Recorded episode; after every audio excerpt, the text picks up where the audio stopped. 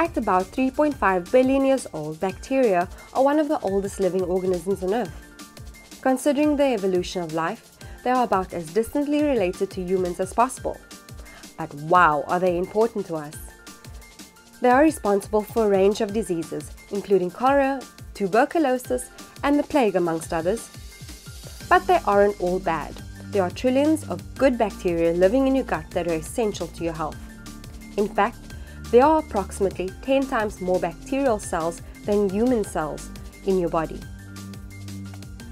They can keep the produce vitamins, prevent tumor formation, help the immune system fight pathogens, and protect against carcinogens, amongst other benefits. Bacteria cells are very small, much smaller than plant and animal cells. They are found practically everywhere on Earth and live in some of the most unusual and seemingly inhospitable places. As a result, they come in lots of different shapes and sizes. Bacteria are unicellular prokaryotes, as we saw in these two videos. Despite being very different shapes and sizes, they contain the same elements. As they are prokaryotes, they do not have a membrane-bound nucleus.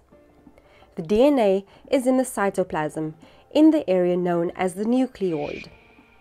Bacteria have a flexible cell wall that protects them from physical damage and is exposed to the external surroundings. A flagellum that helps the bacteria to move. Bacteria have two types of DNA, plasmid DNA and chromosomal DNA. The chromosomal DNA carries most of the genetic information. The plasmid DNA forms small loops and carries extra information such as resistance to antibiotics, production of toxins, and tolerance to toxic environments. The ribosome is involved in protein synthesis. The pili enable the bacteria to attach to hosts and surfaces like teeth, intestines, and rocks.